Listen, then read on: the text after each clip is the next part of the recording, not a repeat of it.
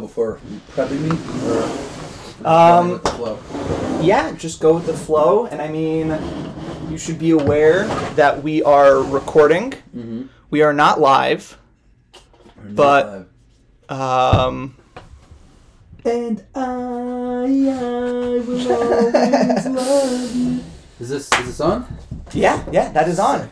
You have like an intro you do, or we just Um, I say, ladies and gentlemen, welcome back to Conversation and Calculation, episode 13. Wow. you doing that right now, Yeah. or you have a pre-recorded thing? No, no, Oh, this, good, this is okay. episode 13. wow. Oh Yeah. wow. Uh, bar mitzvah bacher age. oh, yes. Very oh, yes. special, very Very, special. very special number. hmm Um, actually, Al Pi Kabbalah refers to like Shalem de Shlemus, Really? like perfect perfection is thirteen. is 13. So I'll So, take it. bro, if there had to be somebody on, it would definitely be you. Stop it, Ellie. Thanks for having me. Um, so, Thanks for having me. on that note, why doesn't our guest introduce themselves? Them. So, okay. um, do I need? Am I good? Like, how close do I need to? You're fine. You're fine. Just just talk normally, Yeah, no. like you're talking up. to me. Yeah. Here, if you want, you can hold it like this so that it's facing you. Right. Oh, perfect. Look at mine. Um, I'll hold it like this. My name is Menachem Dicker. I'm from Far Rockaway, New York, Bayswater, to be more specific. Um, it's like in the small town in the back of Far Rockaway. Um, yeah, that's my name, and I good friends with Ellie Sandhouse over here, my boy, and I'm just happy to be here. Happy to be on. You know. Aw, thank you so much. I, I really want to thank you. This means a lot to me. I know at, at, at this point in the podcast, it's still more of a chesed on your part than on my part to have you on. I looked at it like this. I love talking to Ellie. I love podcasts, and I like just kicking it back with some Snapple and whatnot. You know, So I looked at it as an opportunity to chill with Ellie because he's so busy, uh, being educated in YU and, and he's a busy guy. So yeah, it's a great chill. Thank you. Mhm. Thank you so much. Um, so this one's going to be interesting because normally I interview people who I don't know so well, Really? Okay. but I know you really well. Right. So we can just skip all the pleasantries and just go into the more like meteor kind of Sure. things. Yeah, I like that. So I have this one question that I like asking people, um, which is: Is there anything in your life that particularly excites you right now that you just can't stop thinking about it and and it's it's keeping you up at night and you're dreaming about it during the day and just gets your blood pumping? Is there anything in your life like that? Well, first of all, food. Always food. All right, Food awesome. is always on my mind. I have dreams about it. I love it. Uh, It's close to near and dear to my heart. definitely food. Um, but I would say like I don't know. I guess just things that like I'm super passionate about. Yeah. Maybe, like sports, my family, my friends. You know, I work every day, so I try to you know keep that. try to like really. I'm thinking about that a lot. Also, you know, not in like a stressy way, but just like I always like, you know, got to be on top of the business. Um, if I you would- want, you a little plug for your business. oh right. Oh yeah. Sliced beef jerky, best beef jerky in town. Oh yes. Um, we delivered five times Brooklyn, Queens, and Lakewood, and Great Neck, and we have a Baltimore branch. And Wait, you guys have a Baltimore branch? yeah, uh, Whoa, I did not know about that. A guy makes it there. We don't send it there. a guy makes it there. But you have like your Same your- recipe, Same same- recipe. yeah, yeah, okay. But sliced beef jerky, check us out on Instagram and on. That's it, just on Instagram, and it's really, really good beef jerky. I really should have some sitting here, but Product placement. yeah, that was actually my fault. My bad. I'm not a good businessman, but Don't worry, yeah. next time. But yeah, no, nothing really keeps me up at night. I would say, just like again, like everything that's going on in my life is really just you know particular things. I, I, I- I can't say anything in particular. All right, that's cool. That's Yeah. cool. I mean, it sounds like you already got a lot on your plate, so that's really good. I'm happy to Mhm. hear that. Yeah, yeah. Um, like for me, I would say it's this podcast Oh, really? because yeah, because like this has really been me stepping out of my comfort zone and We spoke about this. Remember? We yeah, talking about right if you're comfortable doing it or not. Right. That's awesome. yeah. So like you know, th- this is definitely a huge thing for me, and and I can't stop thinking about it. So thank you so much for for making this dream come true. Oh, stop! But it's a Disneyland in here. Like. All right, so. Uh, should we, should we jump into the cards so that we can kind of like Oh, get into the there were rhythm? Cards. I thought that was a box for the mic. Oh no no no! Yeah yeah. yeah. So here, Yeah. this is a, a Are box. you of- sure I'm good? It can hear me. Everything's gonna. I mean, according to the sound Let me waves, try to you are you are closer. golden. Let's freaking go. Yeah. Okay. So let's uh, pick a card, any card, read it out loud, and then we'll just go from there. Sounds sick. Sounds awesome. Any color. Any color, any card. I read it to you. Yeah. What is your social media weakness? What is my social media weakness? I can't say I know what that means. I also don't know what that means. I mean, like, because I feel like my social media weakness is that I am so not proficient in it. Right. Okay. Like, it, real talk, the way I see society going is that social media is only going to become more ingrained in society, not 100%. less. Yeah. It's only becoming more ingrained. And, like, I just recently started my, my Instagram. Oh, really? I, I never had one. I I think I had one in seventh grade for, Like we about, all did, right? for about two minutes. right. right? Where I posted like a pic, like a picture of, uh, it wasn't a selfie.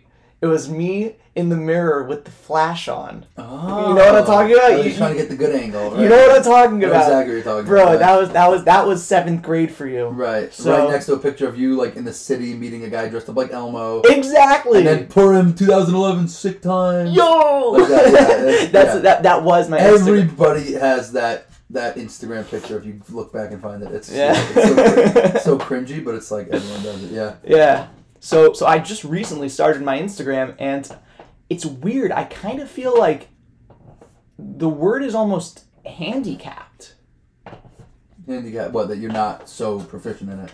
That there's there's this whole medium of human interaction that I just don't know how to use it. Right. I just don't know like I, I can't follow trends. I can't like now a, a certain part of me is happy about that because I'm like okay I don't want to be so involved in social media and whatever. Right. But then there's a part of me that's like, but this is going to be a part of reality for the So rest of our lives. So scary, right? And it's not even something we were like brought up with that we can be like, like you know, you're brought up with you know going to shul, right? You go to shul every single. You brought up with going to shul, so you know it. This is just like a part of our lives that like, bam, hit us in the last three four years, and we're like at the most sensitive like stage. If you're anywhere from like 18 to 25, 26 years old, you're just in like the stage where like you're, saying like you have to learn a whole new form of like you said interaction, and it's like exactly, and it's it's just- yeah, it's nuts. it, it's Yeah. only becoming more important. right. It's crazy. You know, like I, I I, had. I had a serious like sit down talk with my parents before I before I got Instagram, and I was like, I, I laid out to them like why I thought that like, I know I haven't had it until now, but here's why I think it's necessary for me to get it now. Recently. Yeah. Right. This was this was in the last couple of months. Right. So Uh, yeah, I, I've Sonny. I remember when I got Instagram. I was in eleventh grade. It was Hurricane Sandy, ooh, right? and we, my family, we live on the water. Pretty much, you saw. We live Yeah. On the water, so so we. gorgeous. view. Yeah. So if you can imagine that Hurricane Sandy. That Yeah. People were freaking out that this was. Thank God it was a miracle. Baruch Hashem, like the water went around our block because it's like up a hill. Someone Really? around our block. Oh, craziest wow. thing. Yeah, we were coming. We were really expecting to come back and see the worst, like like a mess, like completely, you know, flooded house, everything. Thank God it didn't happen. Baruch Hashem. Yeah, it was really crazy.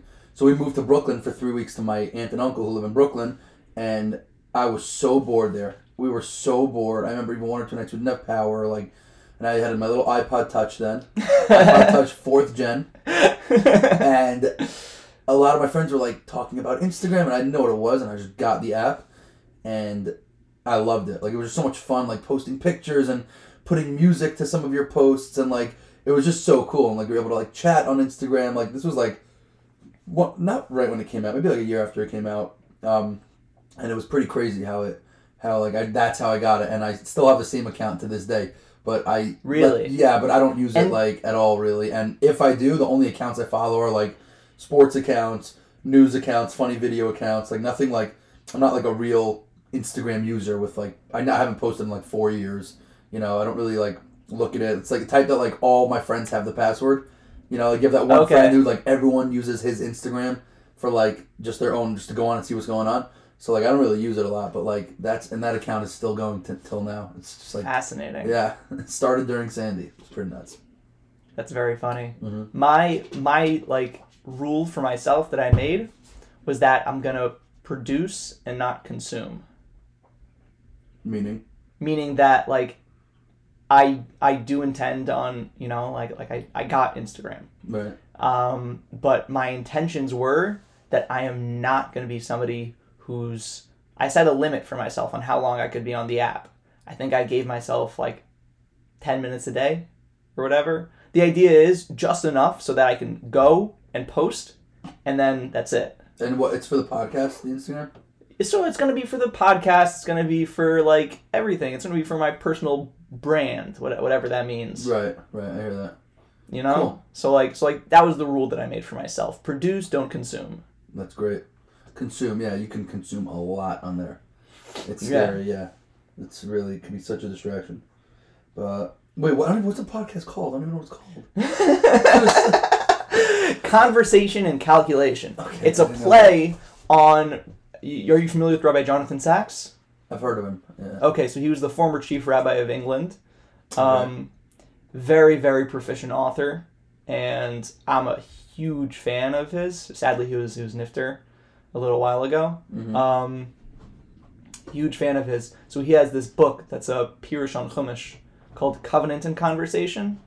So right. Okay. So this is, and that's on Torah Shebek So this I kind of see as like his spiritual successor. that's so nice. Okay. So I call it Conversation and Calculation because it's on Gotcha. Torah Sheba'al Peh. right, and it's about conversation and calculation. Yes. Thank you. gotcha, gotcha. Okay. Thank you. Yeah. Yeah. So yeah, that, that- that's the idea. Um, Cool, cool, all right, cool. so that, that's that's my social media weakness. Right. How about you? I would say the same thing. Like you know, just not. I'm not so knowledgeable in social media. You know, I'm saying like I know about it. I just don't know like TikTok. Right. Uh, So the that, most toxic app in the world, as Right. we all know. It's, I don't I don't see it lasting. Oof, that's. Uh, people have made careers out of it already. It's it's so. You remember when Vine was around? Yeah, it seems like people made careers out of Vine. Right, but Vine was so there weren't creators on Vine. Vine was pretty much funny videos, Zehu. It was funny videos. Jake Paul, Logan Paul, you know, all these guys made, and, and there are still some famous people who've made their careers on Vine. The six second videos, right? They were very funny, whatever. TikTok is so much, so much. First of all, TikTok went from the thirty second video to now you can post like two minute videos, three minute videos. Right. Also, it's there's these things called like TikTok creators. Th- There's everything in the world from over quarantine. I got very into steak TikTok. Right, I got very into steak. Right, like how to different ways to prepare them. The way these professional chefs are telling you, leave it in the oven for this amount of time, marinate it with this, that, like, and I got like fascinated by it. Like anywhere from like that to like comedy to ASMR videos. Like it's, I'm telling you, yo, it is endless. It is endless, and it's so much more than Vine because like it, it props to whoever whoever wrote that algorithm because it's it's, It's what a genius. yeah, Genius. It, he literally the, the team that created that algorithm is controlling the world right now. they say it's China and that they're looking at all your information, but I don't buy it. I I, I- so I'm I not heard educated, I so- heard a fascinating point. I think it's more true. We I might have to cut this out. I'm just, I think I have something in my teeth. Nah, okay. if, if you want, I can. Um, Yeah. So I so I heard a fascinating point. I think it's so much more true. Why would the Chinese government want my information? They don't flippin' care, That the first of all, I agree with you. I'm like I'm not that interesting, right? So no, people say because of credit card bills and this and that. I'm like, what? Like I'm like, right? Like They're the Chinese not- government is gonna go take my credit card, go to Best Buy, buy themselves five five big screen TVs. Like no, like No, that's what do they really want it for, right? Okay, so so I so I heard this crazy conspiracy theory, which I'm like, okay, I, I'm not I'm, tinfoil hat on, I'm not a big conspiracy theorist, right? but this one just made sense. Let me hear it. in China, the TikTok algorithm rewards STEM content creators science, technology, engineering, and mathematics. It rewards them. Meaning that what it the way, the way it works is that it pushes up videos that are that are more popular in the algorithm. Right, right, right. Right? They learn your preferences. Exactly. It learns your preferences Right. and it pushes those videos up. So the videos that are pushed up in in China are science, technology, engineering, and mathematics related. Okay. Very educational. The videos in the U.S. are Right, the dances. the dances, Right, right. right? The TikTok and dances and and all that. the right. the basic the, the basic premise of this conspiracy theory was that if China wanted to cripple the United States, how would it do it? By making the next generation a bunch of idiots. Right. Which they're doing a great job at. and and they're they're doing such a phenomenal job because now kids see their their role models are people who Literally don't do anything. literally don't do anything. They Right. just they just sit there and they do a a, a filter, right? You know, like the horse filter. Right. Right, yeah, yeah, Bro, people people are getting millions and millions of views off of a stupid video of them of them being a horse. Right, right, right. I get that for sure. That's that's the whole influencer thing in general. So that's the thing. Like, I am. There is so much untapped potential in terms of being an influencer. Like, like I'm not saying that I want to be an influencer. Right. What I'm saying is that I want to be influential. So but it's not the same type of It's not- it's- influence that you want to have. Not the Not same type of thing, Right. but it's the same medium. It's it's like it's like imagine if if people like had cars 500 years ago, and they were using them as space heaters. Like, yo, this is great. It's a right. heater. Keeps it me keeps warm. me right. warm. I wish Like, I had a way to get from point A to point B. you don't understand the, the, the power of the technology that you have. right. It's the same thing with this that like people literally have the world at their fingertips and they're busy posting videos of them doing the floss. Right. Like, But we all know that it comes down to one thing, and it's money. I'm saying. right. I'm saying like you you can have the dumbest, the dumbest reason, the dumbest way that you got famous. Let's say you were the guy who you know, b- you know balances something on your head, and you became Whatever famous is, from yeah. that. Right. Which, by the way, it's a lot of mazel. You ask a lot of these TikTok. I've seen interviews with these TikTok dancers. it's Crazy mazel. How they get how they got famous from everybody else. They said I just made a video, and one day it just started getting tons of views, tons of views, and then everyone just gravitated towards So- that. It's like it's There- su- tons of mazel. There's no reason why this girl, that guy over that one got it. So I, I would sense. I would say like instant stardom is pure mazel, but there there is a certain degree of oh of, for sure of creators right. of creators which is- which is like purely a result of their hard work. yeah, yeah, hundred percent. Right, right. Like the dancers and all like that is like stupid. Just like again mazel. But there are certain people who like, and it's and I realized it's all just about a following. You could have again, you could have gotten famous from the dumbest thing. You could look like a, a you could look like a cow. You could look like ugly and no talent. If you have that five hundred thousand people following you, you can be again a homeless guy and try on this company's sunglasses, and they'll say they know that there's five hundred thousand people watching it. I saw this study or something that like Kylie Jenner put on like like went to Target one day. She didn't even buy the sweater. I think she was like in Target and she's like like oh she like she was like like um looking through like a rack Crazy of that she even goes to Target. Right, I was yeah, I was, I was also like Target really. really? Exactly. She happened to go to Target, and she went, and she just like looking through. She took out like this yellow sweater. She's like, "Oh, this is nice," and put it back. I heard Target was sold out of that sweater all around the country for months. That's insane. Like she didn't even she didn't even buy it. She didn't even say like, "Oh my god, guys, you have to get this sweater." She just said like, "Oh, that's a nice sweater," and she put it back. the, the sheer crazy. amount of of influence that these Right. influencers have is is mind boggling. Right, and she's again, again, she could have been a, a literal a a creature. Shouldn't have to be like this pretty girl. She could have been anybody. She has those millions of people following. There's just people see that and they want that, and you become like this. I'm not wording it right, but you become like this god to them that like we we want Yeah. to do what you do. We want to wear what you wear. We want it because you're just you you know it. You get it, but like it's coming from nowhere. I I think you know. Yeah. I, It's so weird. Like, I mean, the Kardashians getting somewhere. That's just a whole nother conversation. That's Okay. just getting somewhere out of nowhere. But like, you just why? Why you? Why? It's just. I think it's nuts. And then, again, I think these people, eh, Putin, Trump, these people are the most powerful people in the world. yeah. Hundred percent. I think Because that, because they, they, they hold the influence of the masses. yeah, and it's crazy. And they have and they have people who are at such um, sensitive stages of their life. All these people followers are anywhere from fourteen to twenty one. and that's when you're really starting to figure out who you are, what you want, and everything. And like, if you have uh, billionaire Kylie Jenner telling you what to wear, what to do, what could go wrong, right? Yeah, it's it's I- really yeah. wild. Listen, I mean, kudos to them. I'm not saying these people don't work hard now. Yeah, of course, of course they work hard. It's crazy how much power they have, though. Like they could literally say, like tomorrow, guys, everybody wear purple day, and everyone will just wear purple. Like they just like that, you know? So it, it's yeah, it's crazy. Yeah. Yeah, that's the whole TikTok thing. I could be here for hours talking about TikTok, but But I, I happen to think that it's it's gonna it's gonna end. yeah, you think so? I, I, I, I see Instagram as being a permanent fixture of society. Yeah, Instagram's a, it's a Facebook. It's not going anywhere. I don't think. so. Instagram is a permanent fixture in society now. Right.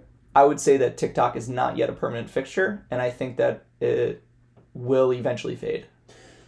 Could be only because I think that Instagram is more of a form of, of like, it's like that thing now. It's the thing, and it's more about communication. Instagram, and I think that TikTok is more of about entertainment. Right. But I don't know. Like I, I don't see TikTok going anywhere. It's just so many people do so well on it because everyone just watches it and like I, I'm telling you during quarantine I had TikTok. I was scrolling through it. I, I looked up one day. I'm like, I was on this for an hour and a half. I, I didn't even realize it was the scariest thing. I was like, this that was an hour and a half. I was just flipping through stupid videos, anywhere from like I said, like steak videos to, and then like at one point on my feed, like it was like videos of like the wild, like a lion hunting an impala and then like and then it then it went to like um this lady doing something called a Sunday restock. She's going around her house restocking like the cookie jar and her laundry detergent. I, I and she's like refilling her fridge with waters like perfectly in a row, and I'm just like, what am I watching? Like, this stuff just mesmerized me, and I'm like, yo, I, you gotta get off of this. And I think I did, I did get off of it, but like.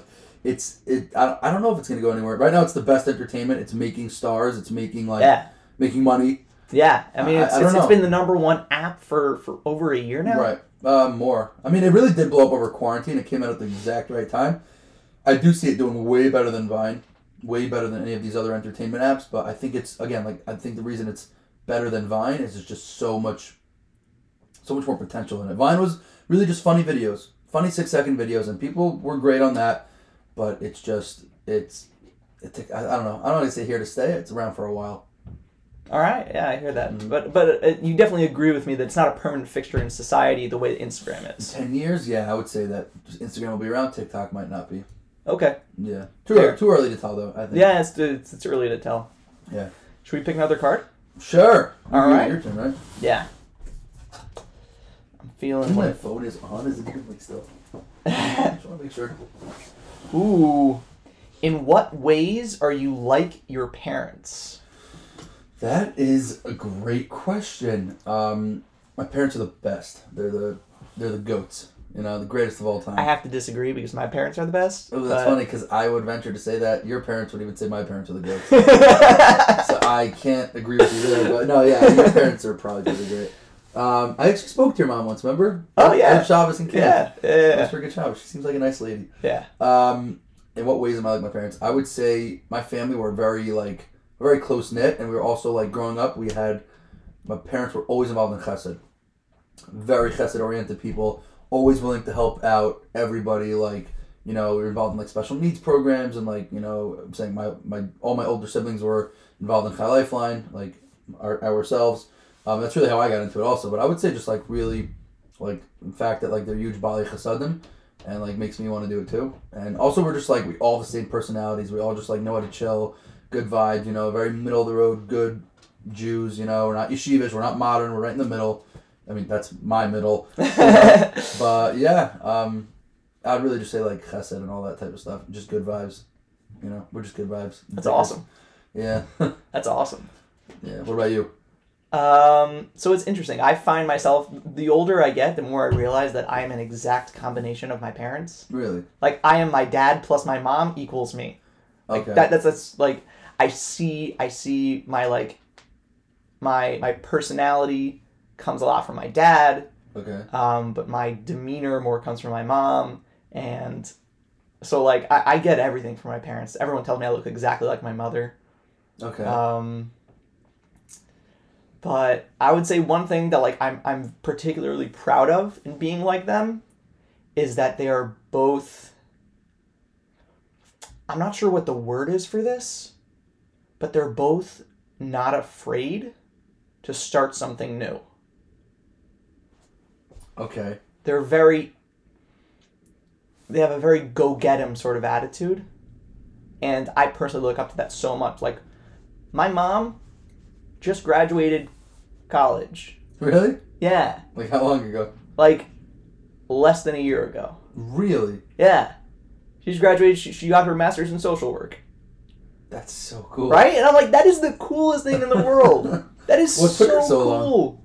She she she was in school, then she got married, stopped going to school, Mhm. and then years later now she, now she has one kid in the house, and she's like, all right, why Why not? not? Right. Let's finish. Why it up. not? And I'm like, that is that is so flipping cool. I think that's the coolest thing in the world. And the same thing with my dad. My dad, who's in the restaurant business for almost two decades, and then suddenly it all comes to a close, and boom, now he's in concierge medicine, and it's like, And he started it. yeah, and he Right. started it, and it's it's just like, it's so cool to see that like they're really just not afraid to start new things. And I would say I would say that that's something that I'm particularly proud of that I've inherited. That's awesome. That's awesome. They're go getters. Yeah. Yeah. Saying, look at you. You started a podcast. You're a go getter too. You know. That's Thank good. you. Yeah, for sure. Thank you. All right, so far we've been getting pretty mild cards. yeah. You know, yeah. not not like This is what this is what you usually do for the whole the whole episode is so cards. you or- so yeah. You, usually we get like one or we, we usually end up getting like one heavy hitter card Mhm. that we end up like arguing about for like this is good for dates, by the way. This is like what that so good. perfect matches game that people play on dates is. Like, Yeah, but what I like and all about this is, is that it's like it's like meaningful conversations. right, right, It's not just like what's your favorite flavor of smoothie. right, right. Where do you go for pizza? right. I hear you for sure. No, it's cool. yeah. Uh, do you want to pick another one? Yeah. All right. All right, sweet. Let's do it.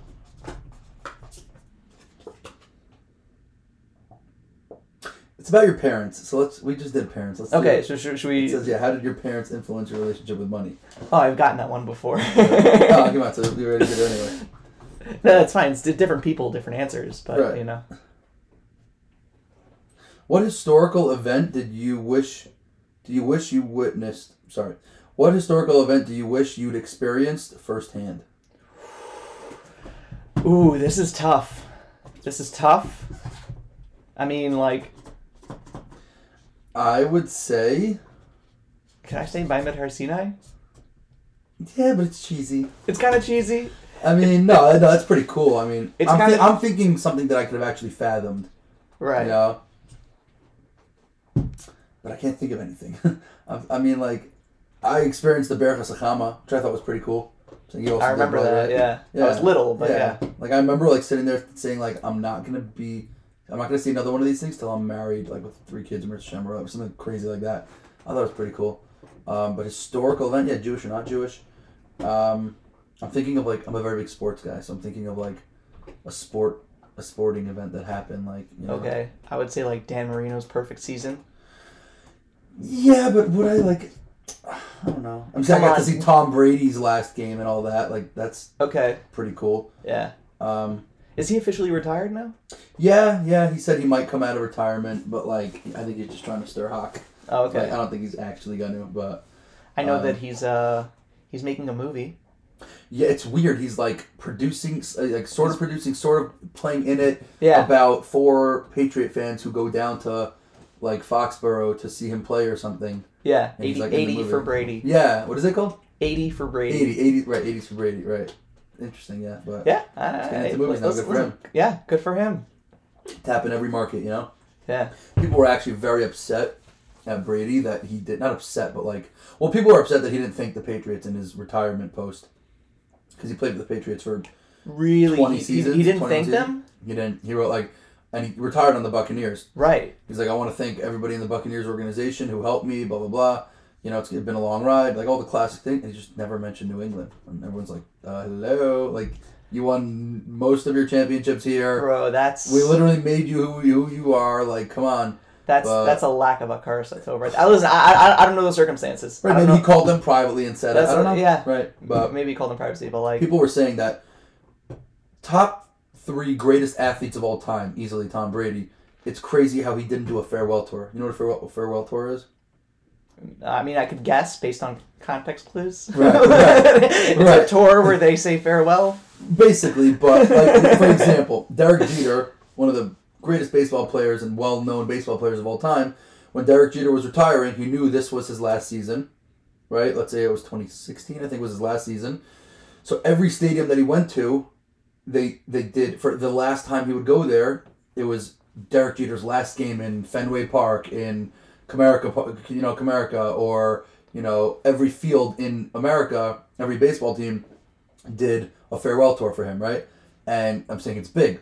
One of the greatest shortstops, greatest Yankees, greatest players of all time is retiring. Like, every, people are paying tons of money to come see him play his last game, and you know it's crazy. And people were saying that like Brady, like, I guess you could say he didn't know at the beginning of the season if this was going to be his last season. You know, if he would have won the Super Bowl, would he have went for another year, or would he have still retired and he got eliminated in the first round of the playoffs? So like, sorry, second round of the playoffs. So everyone's like, what's he going to do?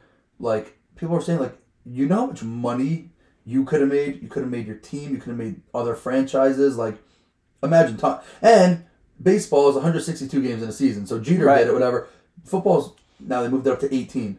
Like, can you imagine like every stadium he went to, Tom Brady's last game, the last chance. If I live in Cleveland, it's coming to the Browns. The last chance a Browns fan has to see Brady in Cleveland, like That's pretty wild. Right, like you could have made so much money on it. People are like, why didn't you do a farewell tour? Especially, you're not just some good football player. You're arguably the best football player ever. Like, people were like, why wouldn't you just do like a farewell tour? Then he said, I didn't know that it was gonna be my last season, but like, I think you need to know, you know. Yeah, I, I don't like, know. it's That- such an the sort of opportunity, such a missed opportunity. But That's yeah, that's wild. yeah, well, a little off topic there. No, that's good. That's good. That reminds me of. Did you ever see the the Dwyane Wade farewell tour video? With all the jerseys. yeah, yeah. See, that was Oh also my another thing. gosh, That was so And you're good. from Miami, that probably hits home. Bro, that hit so hard Right. when, when he. Ah. Right. But those- uh, imagine that Dwyane Wade was leaving, and he's not even like the greatest basketball player ever. He's Right. Just, he's up there, but like He's he's really good. he's very and and people were everybody. There was like a whole hawk that people, you know, in the NBA after after a game, people trade jerseys with each other, right? Right. That was that was his Right. thing. He was trading jerseys with all the all the. Got players were were trying to get his jersey after he would play them, and he'd be like, "Sorry, I'm giving it to this. Sorry, I'm giving it to that." Like, It was so a player, you good when he it. gave it to his mom. yeah, Oh my god. got got you in the got you in your fields, huh? got me in my feels. Bro, that. was that was that was that was good stuff. Yeah, but whatever I'm saying, I think. uh Yeah, I think What's it's the card? cool. It was what historical event do you wish you'd experienced firsthand? Oh, so I yeah, I, I gotta go with either Har Sinai, that's a good My one. Mid Sinai or well, I, uh, I would say World War Three, but we're kind of looking at it. Right, I was gonna say I'm, front row right now. It's Yeah. crazy, and I don't even know what's going on, and like I should be more educated on it, but like I'm just not. Like yeah, I don't know if I, I also be. I also like, feel like like I should be more well educated, but it's same in the middle of it. Like yeah, like I don't even. Yeah, I don't. I don't. I don't know why. I don't know Putin. I just know he's nuts. Like I don't. You know, I'm very not a political guy, so I don't know like a lot about politics and like Biden and Trump and what he's doing wrong, what he's doing wrong. I mean, obviously I know Biden's crazy. Sorry to all the listeners that are Biden Harris's. Um, but yeah, I, I don't know. Like I, we should be more educated. But like I saw a video, this guy just driving down the highway in Ukraine, and a tank is going like the opposite way, and it just makes a quick left turn and ran over. You didn't see that video? no, It was like viral. He just ran. The tank ran over a car with a person in the car, Oh ran over it, and then backed up. And then there's the next video of them trying to get him out. And he somehow survived. It was crazy. That's insane. But I'm like, I'm like, I'm trying to think. If you're driving down the highway and you see a tank coming at you, do you just turn around and drive the other way as fast as you can? I'm like, buddy, when you passing by a tank, you think he's gonna wave to you and just say, "Hey, how's your day going?" Like, come on, you think he's gonna like wish to give you a thumbs up? Like, That's insane. it's crazy, and like, and for no reason. I don't know. It was Russia's horrible people. This and that. I mean, I mean, I've been to Russia, I've been to Ukraine, but So- like, So like it's it's funny that you bring that up because like my my second thought after my Mid Sinai was World War Two. right. But like, I was thinking that too. I said like my grandparents were Holocaust survivors. I'm like, maybe I'd want to experience liberation.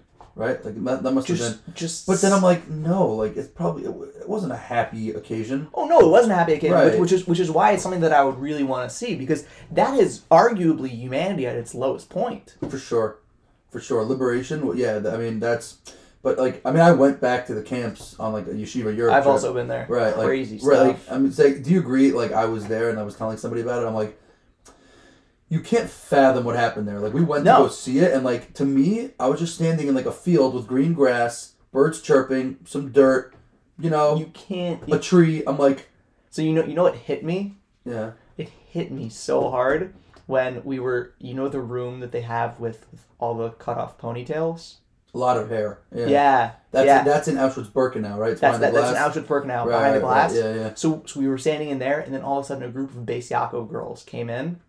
I was like, "Yo, this is too much. Right, like this is too much. these are literally the like we're yeah, that's It's crazy. Like, too much. right, Literally, like like it, it would have been girls this age. girls that age, Right. girls that age. It's yeah, it, it's so like I don't know. Auschwitz Birkenau they made it more of like a museum, but Yeah. the, but across the street, which is regular. Sorry, Auschwitz is the museum. Auschwitz Birkenau is is the more like real the camp and Yeah. everything.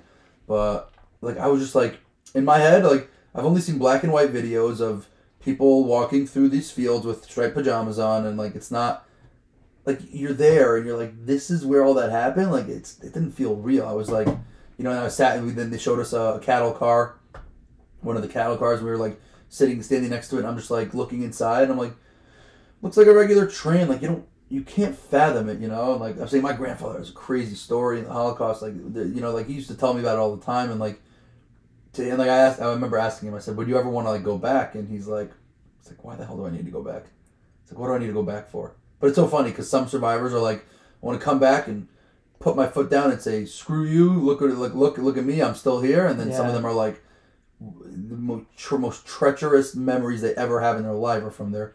Like, why would they want to go back? And like straight up, like, yeah, he, my grandfather was always just like, "No, I don't want to go back. I don't want to talk about it. I don't want to think about it." You know. I mean, he would tell us about it, but like he just he never had any plans to go back, and he, and he never did. That's so wild. Yeah. to, to think that like something like that happened just and so okay so here's here's something that that brings me to my next topic which i i try and always bring up whenever i'm like in a public forum Mhm. because i think it's absolutely insane have you ever heard of the uyghurs the Uyghurs I have not. muslim uyghurs okay is a subpopulation within han china han china is the general chinese ethnicity Okay. Okay? There's a group of Muslim Uyghurs. That's what they're called. Okay. They are currently being shipped off in crowded trains to camps where they concentrate the population. Did hear about this? I didn't know they were called Uyghurs though. Yeah, Muslim Uyghurs. Right, look it up. It's the craziest thing they have on Vice News. They have like videos of like outside these concentration camps. Yeah. It is frightening. Yeah, it's kind of It the same thing. frightening. Listen, okay, so could be we just don't know what's going on there. We don't know. Right. We know that they have re-education centers, which is really creepy. They have like these like, you know, it's Re-education. That's one way to say like, you're gonna do what we say. yeah, that's literally what it is. right. Yeah. Fancy words. so like we, we, we but by and large we just don't know what's going on in there. Right. It's it's it's what's it called? I saw like a video of a bunch of them like being brought into the camp with like um black bags over their head. Like, Yeah. Yeah. Like they cover their head, but like, what's the? I could tell you why we were picked on in World War II because Hitler didn't like the Jews, right? And like Right. That's They- that's, that's they a question. hated the Jews. So- like, since when do Chinese people have such something so, so against Muslims? So I don't know. It could just be because they're different. Also, like- also, also there were there were Muslim Uyghur terrorists Who affected the Chinese? who affected the Chinese. Maybe that's why, right? Yeah, but still a retaliation against entire race. people. Right. Like, I like I don't like. Obviously, there's a lot of anti-Semitism in the world nowadays, but like, I don't know how.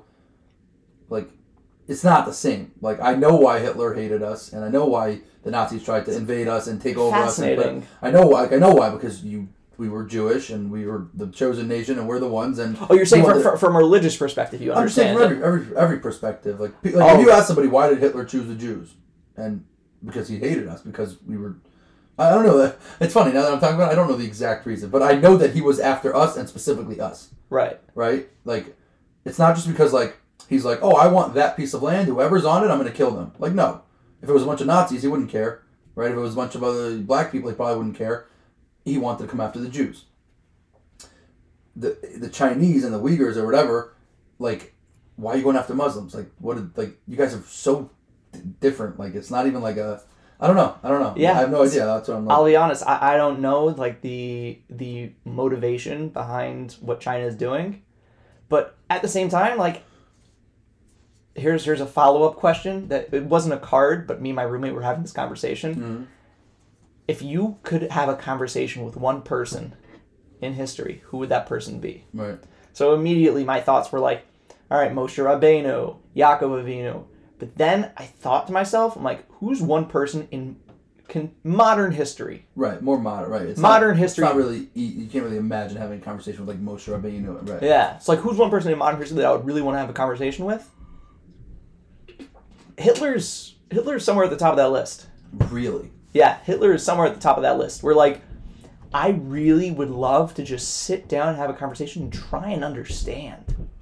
Just try and understand. It's a bold 'cause it's statement, like, Sandhouse. I, I know it's a bold statement. no, but I get Because, where like, you're coming from. I, I Right. just because because I'm a psychology student, especially like I am just so fascinated and enamored by by like what could possibly drive such a human being. well, first of all, you're not dealing with human being. that's that's first off. You're not- Okay. right. And I really, I really don't think. I think it'd be a waste to talk to him because you're not. You're gonna you're gonna be looking for logic and explanation and reasoning and with, for example, right. We don't like Arabs, terrorists, right? Uh, we, we both learned in Israel. We've seen firsthand stabbing attacks and and Arab terrorists, you know, doing horrible things. Like, you think if you go over to them and just be like, like, yeah, can I ask you like why you hate us so much? What you're not dealing with a, a person who So- has seichel. You're So, not, so, okay, it's, so, it's a dead end. You're never, you're never going to get the answer you want. Like you know, there's like the way you deal with crazy people who who you hear about on the news and like you know certain liberals who are or just like people like that or are just like like you tell them like what you're saying makes no sense and they just they, they don't like the whole Black Lives Matter thing. For example, Black Lives Matter thing. You shot an innocent black man. We're gonna burn down a building. W- what's the connection, right? We're gonna go burn down some innocent person, sometimes even innocent black person's business. Burn down his shoe store. If you pull that guy aside and be, can I ask you a question? Why did you burn down this guy's shoe store if he didn't do anything to you? you you're upset about something. You have a reason to be upset. You're upset. Why would you? You're not dealing with Seichel. The guy's not going to sit down and give you a logical explanation. He'll be like, he's an animal. He's a hooligan. He's, he's nuts. I, and I think it's the same thing. You're never going to get logic and explanation, especially like somebody from Hitler. You know, Yamach Shmuel. You're not like it's.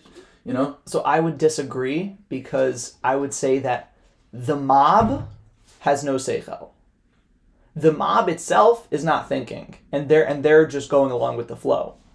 But intellectual leaders are thinking. Right. Okay. I hear that. Intellectual leaders are thinking, and You're like he had a bigger like, like goal. like like for example, for example, uh, Lahavdil Elef Alfei Alafim, right? But like in the Jewish world, where you have sects of Judaism that do not get along with each other, Right. right? If you think about it, on the top, like the leaders of these things, they could probably get along fairly well in a conversation. Right. I'm not going to start dropping any names, but like if you think about it, that the leader of this group and the leader of this group were to sit down and have a conversation, it would probably be pretty civil. They might disagree on some things. Right. Right. They would disagree on some things, but it would be fairly civil. It's only once you get down to the mobs, once you get down to their followers and their constituents, Who a lot of times don't know why they're doing. they, what they're exactly. doing. Right. They don't know why they're doing what they're doing. So then it becomes something that's so much more exacerbated. Right. Right. You're saying right. I guess you're saying like Hitler. Yeah. People did say he was a smart man. You know, and Pe- People say he was one of the most charismatic people of the 20th century. Right. Right. I guess I I guess I'm thinking of it in more of like an emotional state than just like You know, 'cause I can never just think of Hitler as like, oh, you're a smart guy. I love to talk to you. Just like, screw you, man. Like, yo, you just, just die a million deaths. You know, That's like, what it's I say. I, I, I feel yeah. the same way. I feel the same way, and and that's why like like the, the way that like I'm thinking about it is that like there was this article that I read recently about this this black guy who confronted a KKK member, but not he didn't confront him like like aggressively. He said like very simply, "How can you hate me if you don't know me?" right, right. What did the guy say? And the guy just didn't have a response. Right. Yeah. The guy just didn't have a response, and tha- that's why I'm just so curious. That's sort of that's the sort of thing to like. Everybody goes back to I just hate your people and I hate what you stand for and you know that's that's a lot of times like oh, again with the Black Lives Matter thing people will see you know uh, wasn't there a kid from YU who got beat up was he in YU this kid who like was in the city was in like Times Square and he got like like brutally beaten it was it was at the time like a few months ago of like really bad anti-Semitism like in New York forgot what I forgot I forgot his name um, but whatever he was like he got like beat pretty bad and like again like these guys were just beating Jews because Jews were bothering them at the time, or like they just know that Jews this, Jews. that. I'm like, you don't know the kid. For all you know, the kid could have the same views as you. You know, like you Yeah. know. But that's just whatever. That's a whole nother thing with liberals and BLM and all that. Which It's not just BLM. Sadly, I'm saying it's not just liberals. It's it's Yeah. both sides of the aisle. Yeah, both yeah. sides of the aisle are, are being right, yeah, liberal's not the right just word. just uh just like a little PSA. But like people ask me a lot. So like, oh, are you Republican? Are you are you conservative? Are you liberal? I'm a Hufflepuff. So yeah. Very good, right? Okay. I like that. I you know I, I don't I don't really I don't really get involved in these sort of That's things. really I, I. I have I have my my opinions, right. but you just know stay away from it, Hufflepuff. Very good. just stay away from And I'm not even such a Harry Potter guy, and I know what you were talking about. Thank you. Right, for sure. Yeah.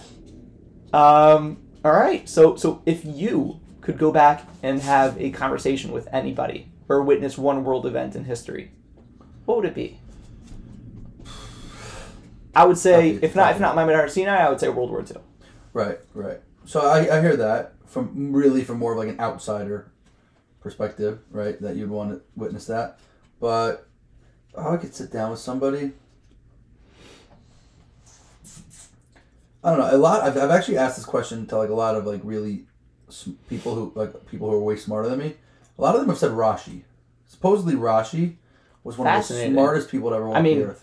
Which right makes sense. I mean, the guy has the whole division of Gemara, Chumash, every you know he's Besides for the fact that he's one of the most prolific writers on the planet, Right, right. but People say he was the, the sheer amount brilliant. of, of subtext Mhm. that goes on. You have commentaries on his commentaries on his commentaries. right. Yeah, right.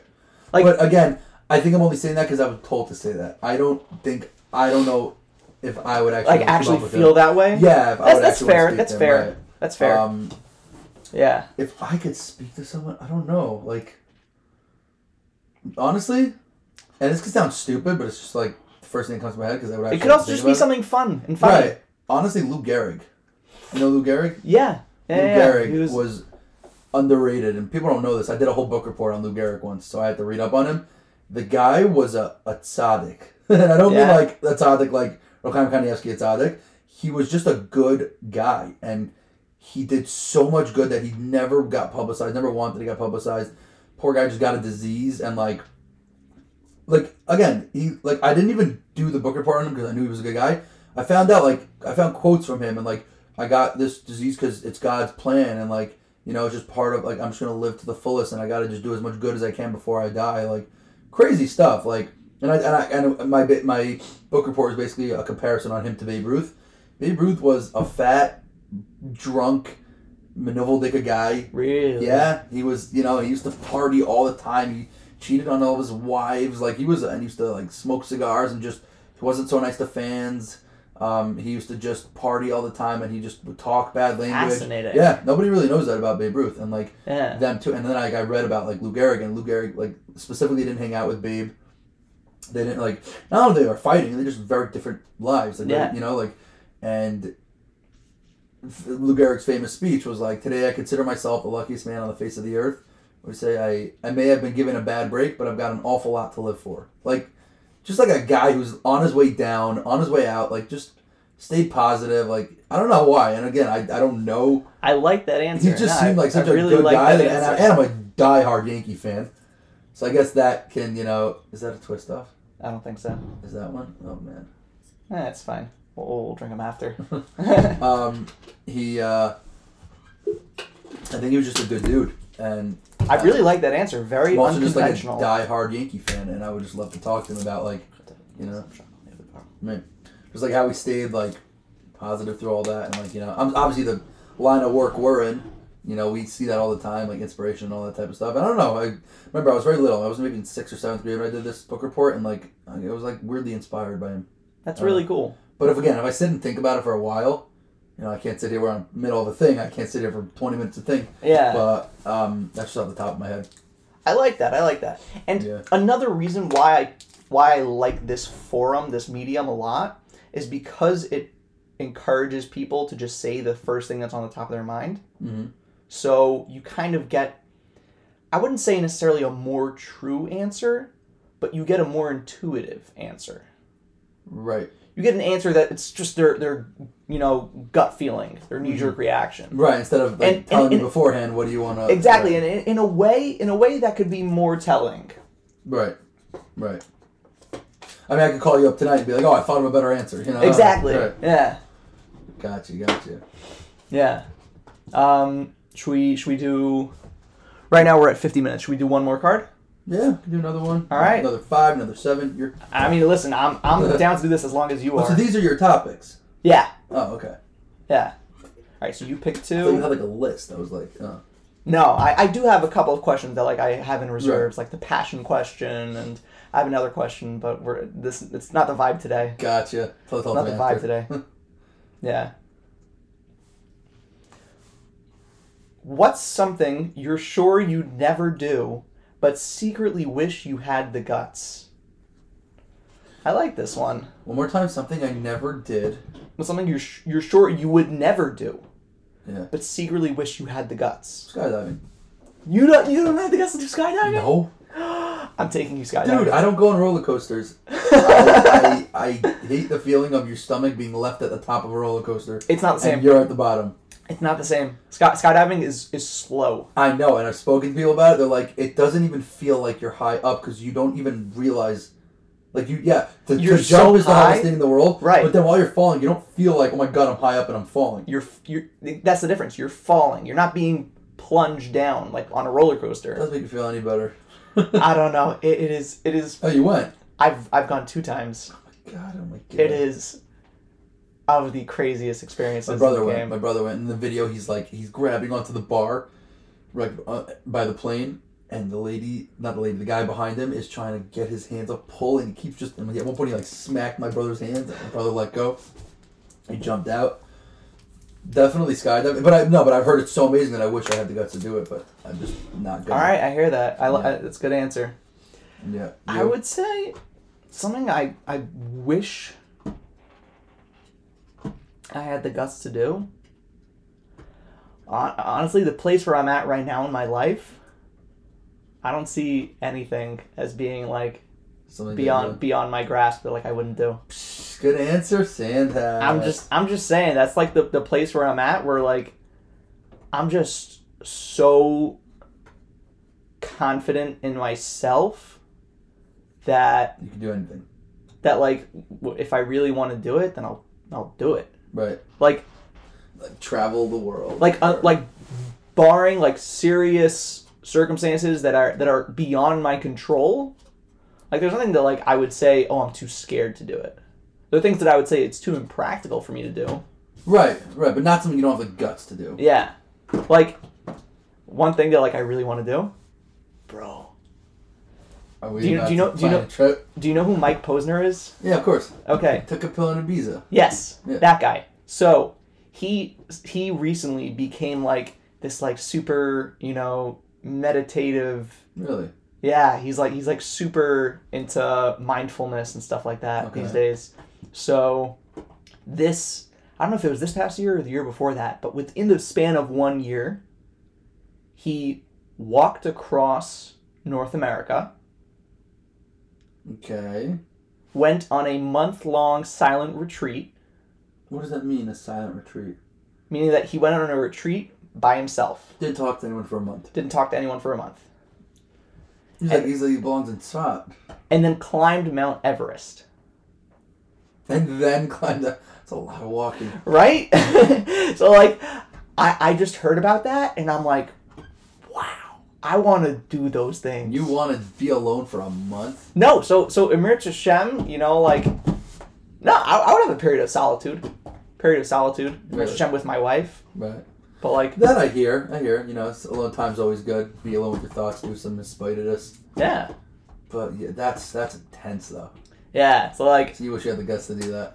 I, I wish I had the guts to do that. Again, That's it's still possible. It's possible. I trust me. I bro, I've been thinking about this like shana rishona. I already have it planned out. I have But it it's a planned. silent retreat, so you and your wife can't really talk, right? No, we, we, we could talk. You Right. could talk to yourself if you want. So Right. it's like if my wife is just an extension of me, you know, she's just another part of me, Mhm. then, you know, Right. we could talk. I hear that. Right, good for you. Yeah. Saying try to try to make that happen. Bro, I really want to make this happen. You understand? Like, I, I've been doing reading about it and stuff like that. I didn't know Mike Posner was like that now. Yeah, he's like super, like, spiritual esque. Right. He did put out a whole song about how he d- didn't like the, the life of a of a pop star. Right. Right. But, but uh, no, I'm a p- pop star. People forgot. Right. Yeah. But yeah, that's cool. Posner. Mm-hmm.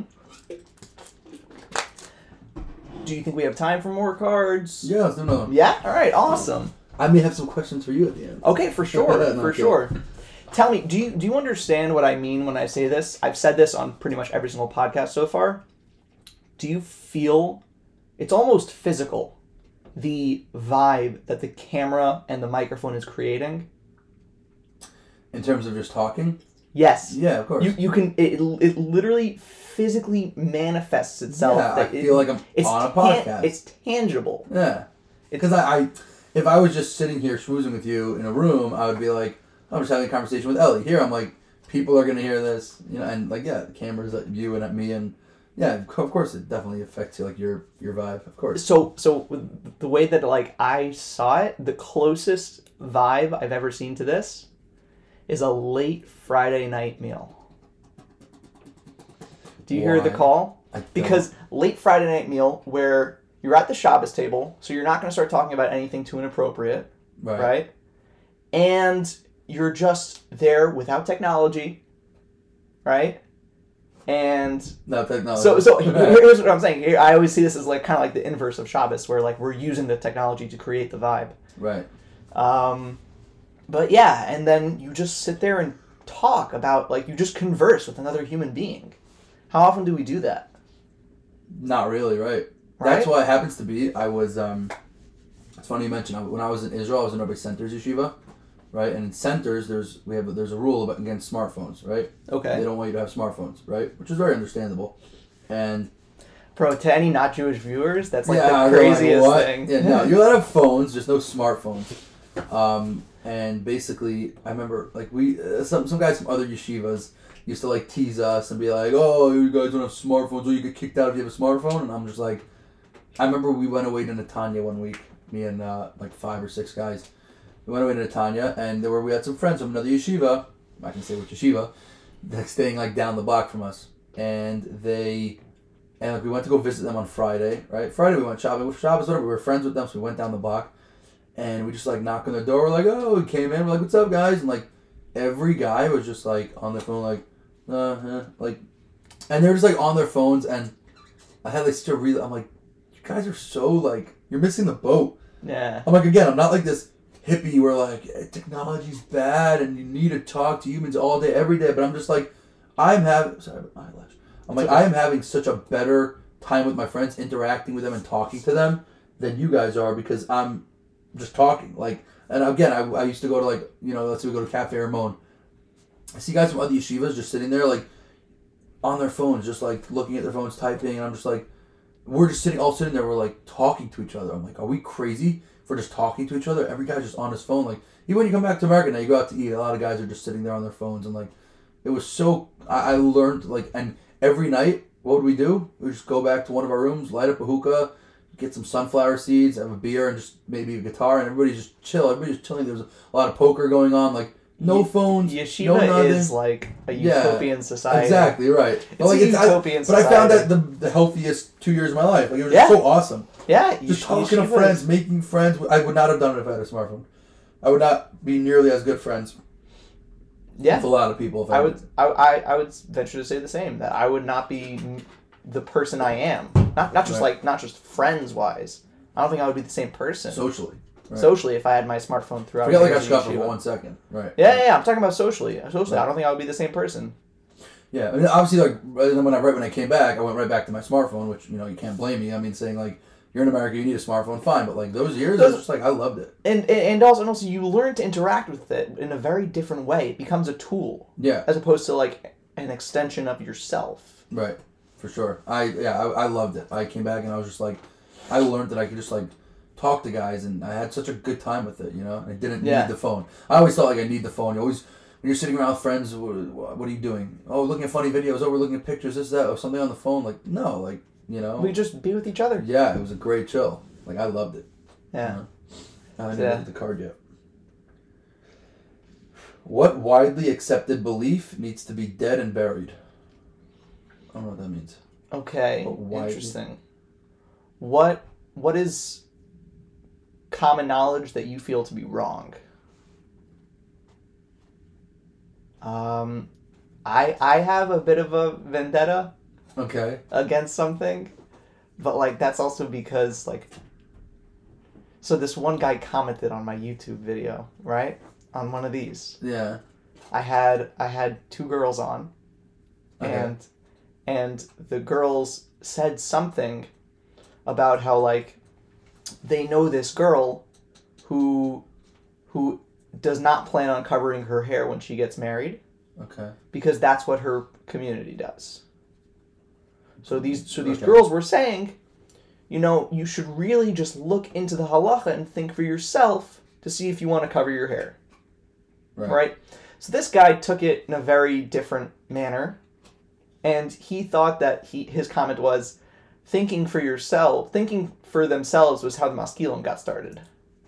Okay. And I'm like, okay, okay, I understand, right. I understand. I don't think they meant thinking for yourself, like make up your own halacha. Right, exactly. That's not what they meant, but whatever, whatever. So I, so he and I got into a discussion, and one of the things that I brought up was the difference between Das Moshe and Das Yehudis in terms of tznius. I think this is something that is very important that we don't teach our our girls, and I think that I think that a lot of them are very resentful because of it. Okay. Is what just like the concept of tznius and and what it means and why we're doing it. So what it means and why we're doing it, and the fact that there are gradations of severity in terms of how tznius one has to be. Right. There's Das Moshe, which is you don't have to cover your elbows. You, I, I don't, I don't know all the halachas. I just know like that's a big one. Like short sleeves is, is permitted. I'll, I'll pee mido raisa. Right. It's a hanhaga tova. It's a hanhaga tova started by Yehudis to cover your elbows. So Right. so when we tell our girls that like, hey, if you go above the elbow, you might as well just you know not wear anything. Go sleeveless. Right. No, we, we have to say that like this is something that like my ninth grade Rebbe would say all the time. He would say, like shout out to Rabbi Licht because he was the I hit the flippin' button. Is that? No, it's you? fine. It's fine. good. shout out to Rabbi Licht because he was the best. He said you have to know what's a dioraisa and what's a dirabanan. Mm-hmm.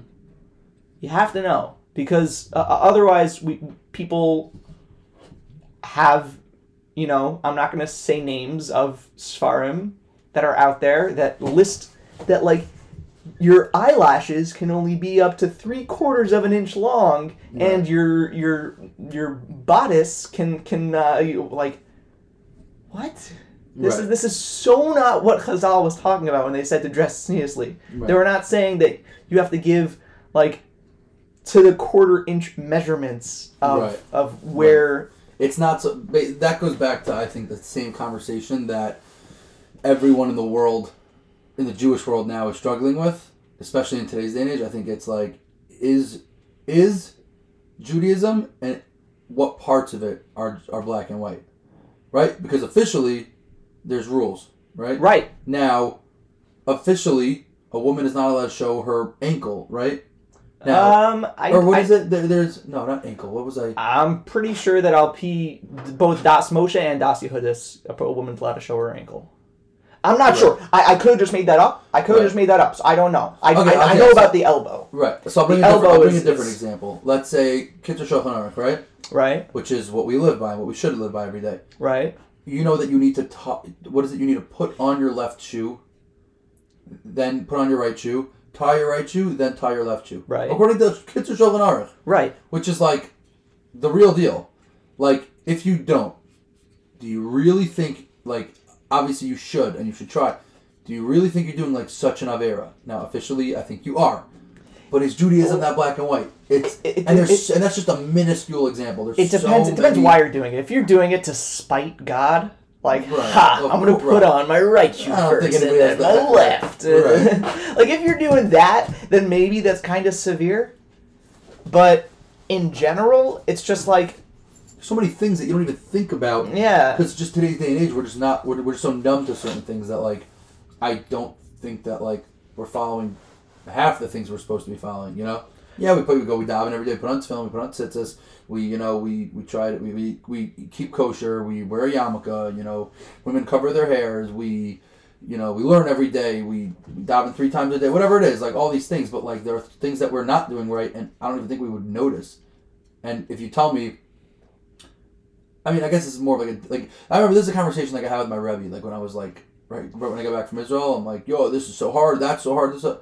Listen, we're supposed to do what we can to the best of our ability. You know, not, Right. not that we could pick and choose what mitzvahs we do, but like, it's very tough to know sometimes with Judaism if it's just black and white, or if there's loopholes, or if Hashem wrote this in the Torah, but he doesn't actually expect you to do this to the full extent. Like, it's so it's so hard to like find like figure it out and like know. it's a very complex uh, conversation and one that I'm going to put out another PSA so that I don't get another um, Comment. comment that I and Menachem, Menachem and I are not r- Rabbanim. Not. we are. I would sooner listen to this Snapple bottle for, for, for advice about Judaism before I listen to me. i go on Google, search on Google. Do I need to do this? Is this a mitzvah? Before you listen to me, that's all I'm gonna. I'm giving my dumb opinion. Do not listen to me. But I'm allowed to talk because I'm on the podcast and you're not. exactly. Exactly. Yeah, no, do not. We are not Rabbanim. Yeah. the slightest. We're just two two dudes having a casual conversation. Yeah. Shout out to the name of this podcast. Heck yeah, yeah. But yeah, I actually wanted to ask Ellie a question. Yeah. Ellie, what what is what do you do in your summers and on your free time? Ooh, well. I don't know Um, if your do your listeners know about this yet or no. I don't know. have You ever spoken about it on any of your podcasts? no, not Really? really. Yeah. New perspective time. New All right. perspective. So, um, during these summers and in my spare time, uh, Menachem and I volunteer for an organization called Chai Lifeline, um, which is an organization for children and their families, uh, and the families of children who have pediatric illnesses. Um, and Chai Lifeline, I mean, they're just a phenomenal organization. They Yeah, they, the they organize hospital visits. They organize uh, like Hanukkah toy drives and and Purim parties and literally you think of it, you, you name it, they, they do it. Provide respite for families who are in the hospitals. Have been there for like yeah they they Yeah. I've I've spent many many nights in the hospital. Have you slept over before? Yeah, Yeah. yeah, slept I over. did it twice. so I, I did it a bunch of times with, with like a couple of different kids, and we became like really close. And It's really Right. cool. Um, and then definitely one of their one of their biggest, um, I would say events Branches. branches. Are you talking about camp? Yeah, Yeah, it's branches. branches Yeah. would be Camp Simcha, programs. One of their biggest programs. one of their biggest programs. Yeah. But like it's an event. Camp is a camp, is an event. No, Bike for Chai is an event. Camp is a program. Camp is a program. It's a four week long event. Event. Yeah. yeah. If I was, yeah. Yeah. Um, Um, yeah. Where uh, Menachem and I were head counselors and Division divi- heads. division heads. Sorry, I, I shout out Demby. Shout out shout out to Feiler. Demby and Rabbi Feiler for being head counselors. Right. Shout out Nacho. Shout out to Nacho as well. Right. Yeah. Um, so yeah, I mean that that's what that's what I've been doing for five years now. Mm-hmm. Five years now. Right. Yeah. Right. And what do you attribute?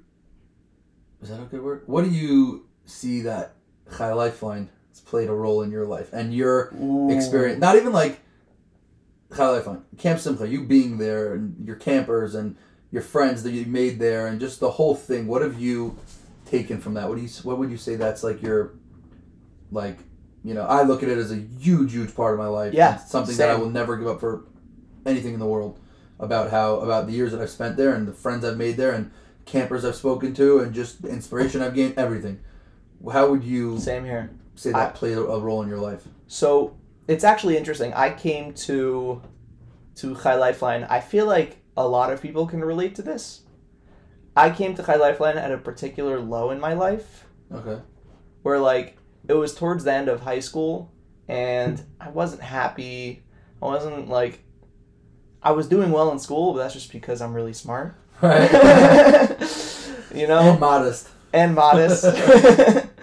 um, but like, you know, like it was it was definitely a low in my life, and Chai Lifeline just came, and Camp Simcha came, and like really breathed new life into me, and I just I'm forever indebted to them for that. You know, like the the Sachin Rebbe. The, Yeah. the Blazer. Yeah. Were you, were you ever there for his? Uh, yeah, yeah, I've met him. Yeah. yeah, so do, do you remember his speech, Shalosh Seudos, four years ago? No. Ah, so so he was talking about the logo of Camp Simcha, the right. old logo. Yeah, no, no, I do remember this. You're right, right. Yeah. Right. That was a phenomenal speech, and he was pointing out how the old logo of Camp Simcha is is a figure in light and a figure in darkness, and the figure in light is helping the figure in darkness out of the darkness. Right. It's like helping him up off the floor. Right, helping him up off the floor. Now, most people understand that to be the staff member as Right. the person in the light, helping out the camper, the person in the dark. Right. As it looks like.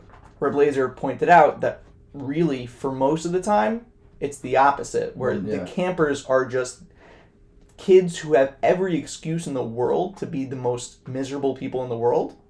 And they're literally some of the happiest people I've ever met in my Yeah. entire life One hundred percent. and they they teach more they do more for the staff members than the staff members do for them Yeah. That's that's like a famous thing that goes around camp about how we they do more for us than we do for them and they don't even realize. You know? Yeah. Because yeah, we're there to you know help them in and out of a wheelchair, to Exactly. them, to feed them, to give them meds, but like that's easy. That's easy. You know. I mean, listen. Some of us have harder campers than Say, others. okay yeah you, you, Right. you have to work hard Right. you It's have to work physically hard draining. It's emotionally draining. Yeah. I'm. not- Yeah. I'm not gonna. It's easy in the sense of what they do for us. Right. Yeah. Our, like we're there for physical work and you know they're to support them, but like what they're doing and they're not even trying to do this work. And Exactly. They're just like, yeah. The amount of times that like I've, I've seen. I'm not kidding. I've seen straight up miracles in that place. Like crazy miracles. Just kids that you never thought in a million years would smile. I never have in a million years have a reason to smile right now. And it's just like, like they. I've seen kids cry. Kids who didn't show any emotion, an ounce of emotion the whole summer, cry on the last night of camp because like they just can't imagine leaving it. Like it's crazy. Like it's the place it's, has such power, and like yeah, I think that like it's wild I, I, and- and I asked you that question, like what what role has it played in your life? I don't even think I can answer that. Like for me, like there's just been like so much that like random things will come up in my day to day life, where I'll just be like, I'll react in a certain way, and then I'll think back and be like, well, that's probably like that. I owe that all to like camp, and you know, I owe that all all that to experiencing this and experiencing that in camp, and like it's just so like cool, you know, how they're just like they're the best, you know, it's Yeah. crazy. so that, that that's why i would say that like i particularly came and i think that a lot of people also did came to came to Chai Lifeline at a particular low in their lives and it helped you. And not only did it help me, but it set the foundation for everything that I have today. Right. Everything that I have today is built on what I learned in Camp Simcha Right, and what you experienced, and what I experienced there. It's funny. I I it was like last year. I basically went through a very like tough time in my life. Whatever, something happened, and I was also in a very low place and a tough time for about like three weeks, let's say. And like I remember, like I was thinking to call up Nacho, Nacho, the director of Camp Simcha. I was actually gonna call him up, and he works from camp like three days a week or two days out of the week. And I was gonna call him up, and I, I did call him. I'm like, "Are you going up to camp this week?" He's like, "Yeah, I'll be there like Monday, Tuesday, whatever." I'm like, "I want to come with you. Let me just come." He's like, "Why?" I'm like, "Honestly, I'm just down to be there." I'm like, I'm like people say like, "Go to your happy place. Your happy place is in a meadow with flowers. Your happy places is." Is, is, at a Knicks game and you love basketball. Your happy, happy place, place is, in, a, is in a candy store. I'm like, yo, mine is literally. I'm. I've never. I don't think I've ever been in a bad mood there.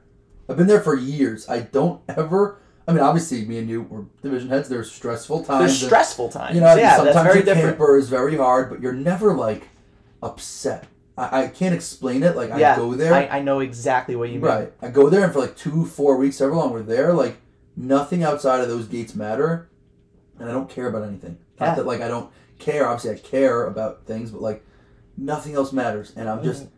Yeah, happy. It's like this. It's literally like Gan Eden on, it's, on it, it really is. Right, as Ari says, the second holiest place in the world outside Yerushalayim. Yeah. You know, like it's, and I, I find it. I'm not even like I love it. It's so emotional. It's so funny. it's, It's crazy. so crazy how like that this place has like, like I go up. We went up for Shabbaton this past Yeah. the, a few months ago. Like we just got there Friday, and I was just like, I'm so giddy. I know I'm so happy mean. to be back, even though it's not really camp and there's families here and it's, there's not these same activities going on. I was just like, like let's go. Just- I'm home, just Puts me in like a giddy Yeah, I'm like it's so because like nothing, only good happens here for me. Like nothing bad ever. ha- You know, it was just I, I find it so cool how like a place that has such power. You know, it's great. Yeah, definitely. Mm-hmm. Definitely. That was about- my question to you. All right, that was a great question. Mhm. Now, can I reverse Uno that back Please. to you? Please, Well, that's in question. Yeah, reverse Uno. Um, I would say that Chai Lifeline, Camp Simcha, the whole thing has just taught me how to, as our esteemed head counselor always says, Ari Demby says, just remove the I. You know, I think that every single 99% of the human beings on this earth um, have selfish moments and can be selfish people. Because at the end of the day, like, you know, there's a whole thing, there's no such thing as a selfish good deed. Right? That's, sorry, as a selfless good deed Right. right? Like if yo, like, why do you give tzedakah? You feel good when you give tzedakah. So like, even though you did a good deed, you still feel good, and there's nothing selfless about it. Giving up, right? Now, obviously, you in camp Simcha, you give up your summer, and you work hard, and you hustle for your camper, and you know, and you're give, you're doing the most amazing chesed in the world. You feel good. You're in a fun environment. You get free sweatshirt and merch. You get free food, good food, fun people. You get on the YouTube video. There's music videos. There's dancing. There's raves, and it's all great, right? And let's be honest, Camp Simcha counselor gets a lot of perks, and it's Yeah. amazing to be a counselor there, you know. But if you just like take a step back from that and just like look at all of it, like step out of the box, you're just like, like this. I'm trying to word it right. It taught me to remove the I. I never like when I was in high school. I never thought that like. I always thought like, okay, fine, maybe I'll volunteer for this. Maybe I'll you know do this, do that, like little volunteering things. But you never thought that like, if you see the result of what you do, if you see the effect you can have on kids and the whole camp, you look back and you're like, I did that. Like, it taught me to be part of something that's so much bigger than you. Like, so not even just like a little. It's you. It is so much bigger than you, and to be a part of something that's so much bigger than you and have an effect in it, I think it's just so good. It taught me like, I guess it taught me a lesson that like you're just like no matter how small, no matter how whatever like your job that you do is, you can have like the biggest effect. You know, like it's just so cool. I don't know. I mean, Yeah. I think it's really just being part of something that's bigger than you is just, you know. And I, I'm, I would say I could sit here and tell you all the cheesy answers, the inspiration and the this and the that. That's obvious, you know. That that comes with anybody who walks in the doors, you know, and you just get inspired, like you said, the whole story with the with the with the logo and everything. Yeah. I've been lifted up more times than I've lifted anybody up in Yeah. that place, you know. Easy. And I think it's just it's so cool. It just taught me just to like you know, also just appreciation for life. You know, you go there, you see what the kids are going through, and you just step back and you're just like appreciate everything you have, and it's so cool. But that's the cheesy answer, and I, we don't like when people say that answer. yeah, no, Yeah. but like, hey, it's cheesy, but it's so true. yeah. I administered my first um, enema hmm oh, by the last by the last Shabbaton. Really. Yeah, First one. First enema. I don't know how. That's crazy. I don't know how I got through so many years of not doing an enema, Right, right. but Same. uh, that was my first enema, right? Right. Ever since then, my Asher Yatzar has not been the same. Right. It's it's not the And it's those little things that just It's- get you. It just it hit me so hard, and I'm like, wow, Right. Yeah. I think it's super cool. Where are we at right now? We're at 120. Let's wrap it up. I feel bad. All right. I don't make people listen for so long. We're not that interesting. All right. Uh, ladies and gentlemen, thank you so much for listening to Conversation and Calculation, episode For 13. an hour and 20 minutes. Thank Oh, yes.